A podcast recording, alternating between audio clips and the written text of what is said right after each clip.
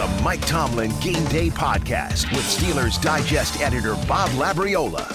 Okay, Coach. I mean, here we are, uh, opening week of the 2020 NFL season, and it is going off on schedule. Uh, I have to admit to you that I was very skeptical that that would happen.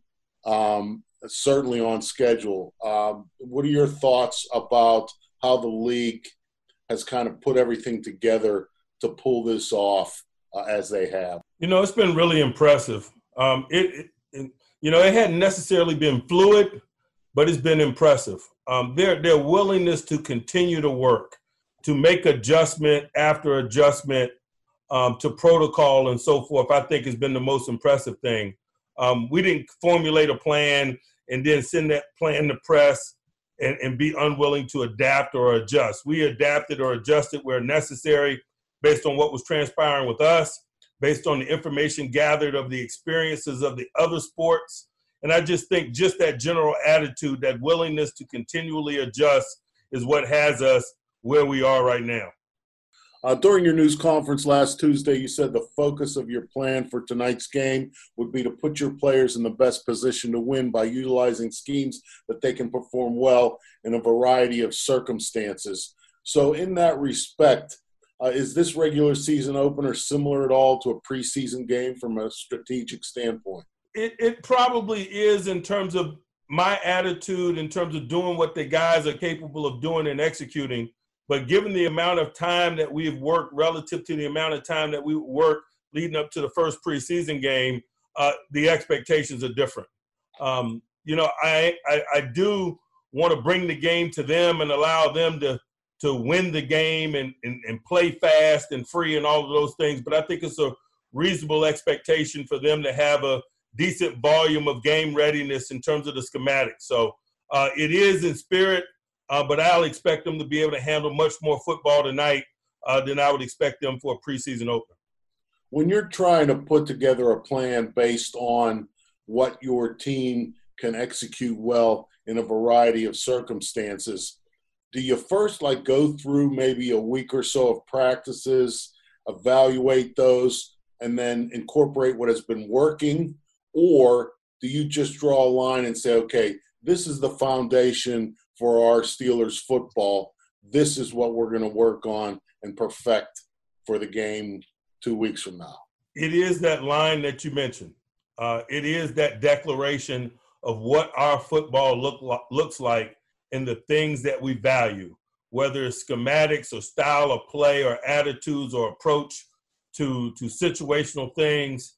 Um, there is a Steeler way, and we do and we do drop that stake in the ground and work from there. What did Zach Banner do to win the starting job at right tackle? You know, they both performed above the line of expectation. I just think he performed more consistently better. Uh, he brought it on a more consistent basis, on a daily basis.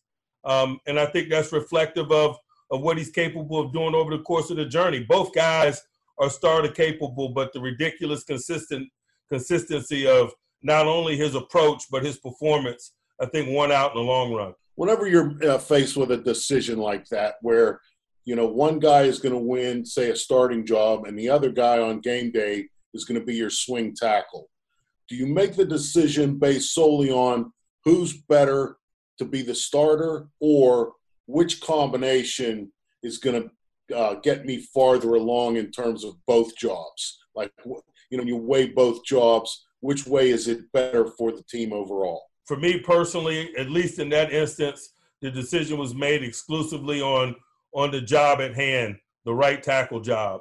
Maybe there are other instances where you have to weigh certain things in terms of specialization, uh, but but in that instance, it was based solely on performance as right tackles. Your two new assistant coaches, Matt Canada and Ike, uh, Ike Hilliard, uh, where will they be during the game? You know, they're gonna um, they're gonna be on the sideline and upstairs. Uh, Ike on the sideline, uh, Canada upstairs, um, and so we're gonna be feeling our way a little bit in some in terms of some of those things, how we communicate, the amount of communication, or if there's no way to really simulate that. Uh, but I'm excited. Uh, we got a professional group we got a group of really good communicators and uh, guys that are that are that are comfortable expressing opinions, and the opinions are welcomed. And so I look forward to that to that get to know. What do you expect from the coaches who are up in the booth? What kind of information, communication do you expect from those guys up there? Sometimes chatter is not a good thing, so I don't I don't need a play by play. What I need is perspective that the sideline does not provide us. And so thoughtful infusion of information is what's really um, prudent and appropriate from upstairs. Um, and oftentimes there's a there's a dialogue in an effort to perfect that because uh, there's certain things on the sideline that that we can see and, and we don't need those things described but there's definitely things on the sideline or perspectives from the sideline that we need assistance with. Could you give me a couple of, uh, of specific examples of what you mean by that? Yeah how how plays finish on the far sideline. Uh, line to gain related things. Uh, we get pushed out of bounds. How far we are how far are we from the first down marker, particularly if you're working on a field that has any sort of crown on it. Field perspective is difficult. So those are, you know, on a surface level, those are primary jobs of guys in the box. Ball out at the minus 31 yard and a half to go, coach. Those type things. And it, and it, and it grows from there. Uh, coach, last week Cam Heyward signed a contract that uh, should allow him to finish his career with the Pittsburgh Steelers. Uh, what does Cam mean to this team? you know, he's just really a, a walk-in example of, of how we like to do business. That's a young man that, that Kevin and myself identified at Ohio State prior to his draft. We came to town, we got to know him, we took him out to dinner, we participated in all pre-draft things. We drafted him. He wasn't necessarily a finished product.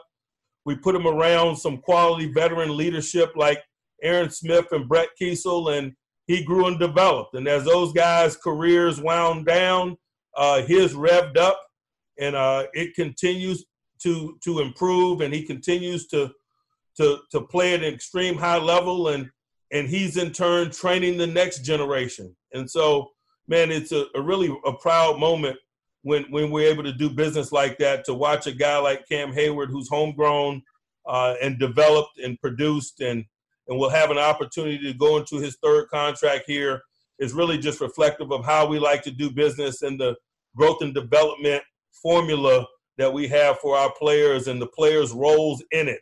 Not only as a as a mentee, but now as he gets into his third contract, the mentor paying it forward is, is cool and fun to watch. Do you ever allow yourself to look at and maybe appreciate what a guy like Cam Heyward and others do away from the facility, away from Heinz Field, the way they're active within the community, those kind of things. It's really cool from my perspective now, and I say my perspective because I've been here long enough that I, I see where the seeds were planted.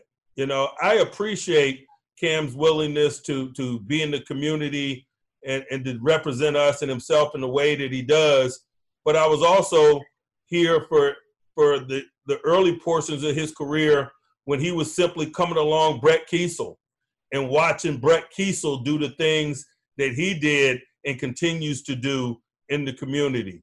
So it was awesome just to watch that training process and then in turn the maturation process of him. And now it's fun to watch him as he conducts his foundational business and you see young guys coming alongside him. Uh, in past years, at the beginning uh, of a regular season, we've talked about September football and what's important for a team to succeed during the early stages of a season. With no preseason games this summer, has what's important to winning in September changed at all, or is it maybe just simply magnified? It hasn't changed at all. It's simply intensified. Um, part of being a tough team to beat is not beating yourself and in September, that means doing fundamentally things well, uh, maintaining possession of the ball, uh, working your tails off to play penalty free, and be situationally aware. And situationally aware, I mean aware of circumstances uh, in the game relative to situations, fluidly getting 11 on and off the field through through offense, defense, and special teams and so forth. And so, without uh, preseason work, man, those things are, are not things that you take for granted. Those are things that have our attention. And, and so we're working extremely hard to make sure that we're a tough team to beat. Uh, last week, the Steelers named their captains for the 2020 season. Uh, just to recap, it was Ben and Maurkice Pouncey for offense, Cam and TJ Watt for the defense, and Jordan Dangerfield for special teams. Uh, being that this is the NFL, these are professional athletes. What's the significance of team captains? It means different things uh, to different people. Guys like Ben and Pouncey and Head have been captains before, and you know they're respected not only for what they do, but what they've done and how they conduct themselves. It means something totally different for a guy like Dangerfield, who's been cut a bunch and been a practice squad guy and really has worked his way up through the ranks. It's really a, a sweet honor for him to be recognized by his teammates, given uh, the challenges that he's faced during the course of his career to find footing and to build it to this point. And then it's, it's significant for a guy like Watt, um, who has come of age and come of age in a big way. Um, and although he is young, his teammates really respect him and look to him for leadership. And so, new leaders are exciting.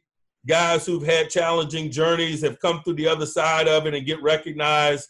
Uh, that warms your heart, and it's good to have known commodities like the like the other three that I mentioned. Uh, already this weekend, we have seen teams um, make statements or um, you know do things with regards to social justice, uh, the initiatives that you know, have kind of been in play throughout this offseason. Do you have any uh, plans? The Steelers have any plans for tonight's game? And if, if you do, can you explain what they are and maybe how they came about? Yeah, I think I think our guys intend to stand arm in arm and, and hold banners that express uh, their opinions regarding uh, racism. I think specifically one of the banners is going to say Steelers against racism, and um, they also want to represent the hometowns that they come from. So it's not only Pittsburgh and Western PA and Steeler Nation. They want their loved ones and friends and associates back home to understand that they are with them as well. And so that's what their intentions are. Um, but week to week, I'm not going to manage that. Um, you know, our guys will be supported, like I've said several times, uh, provided they're thoughtful about how they choose to express themselves and they do so with class. And I'm proud to lead them and and I'm proud to call them the Pittsburgh Steelers with the thoughtfulness and the approach that they've taken to to their participation in these opportunities in 2020.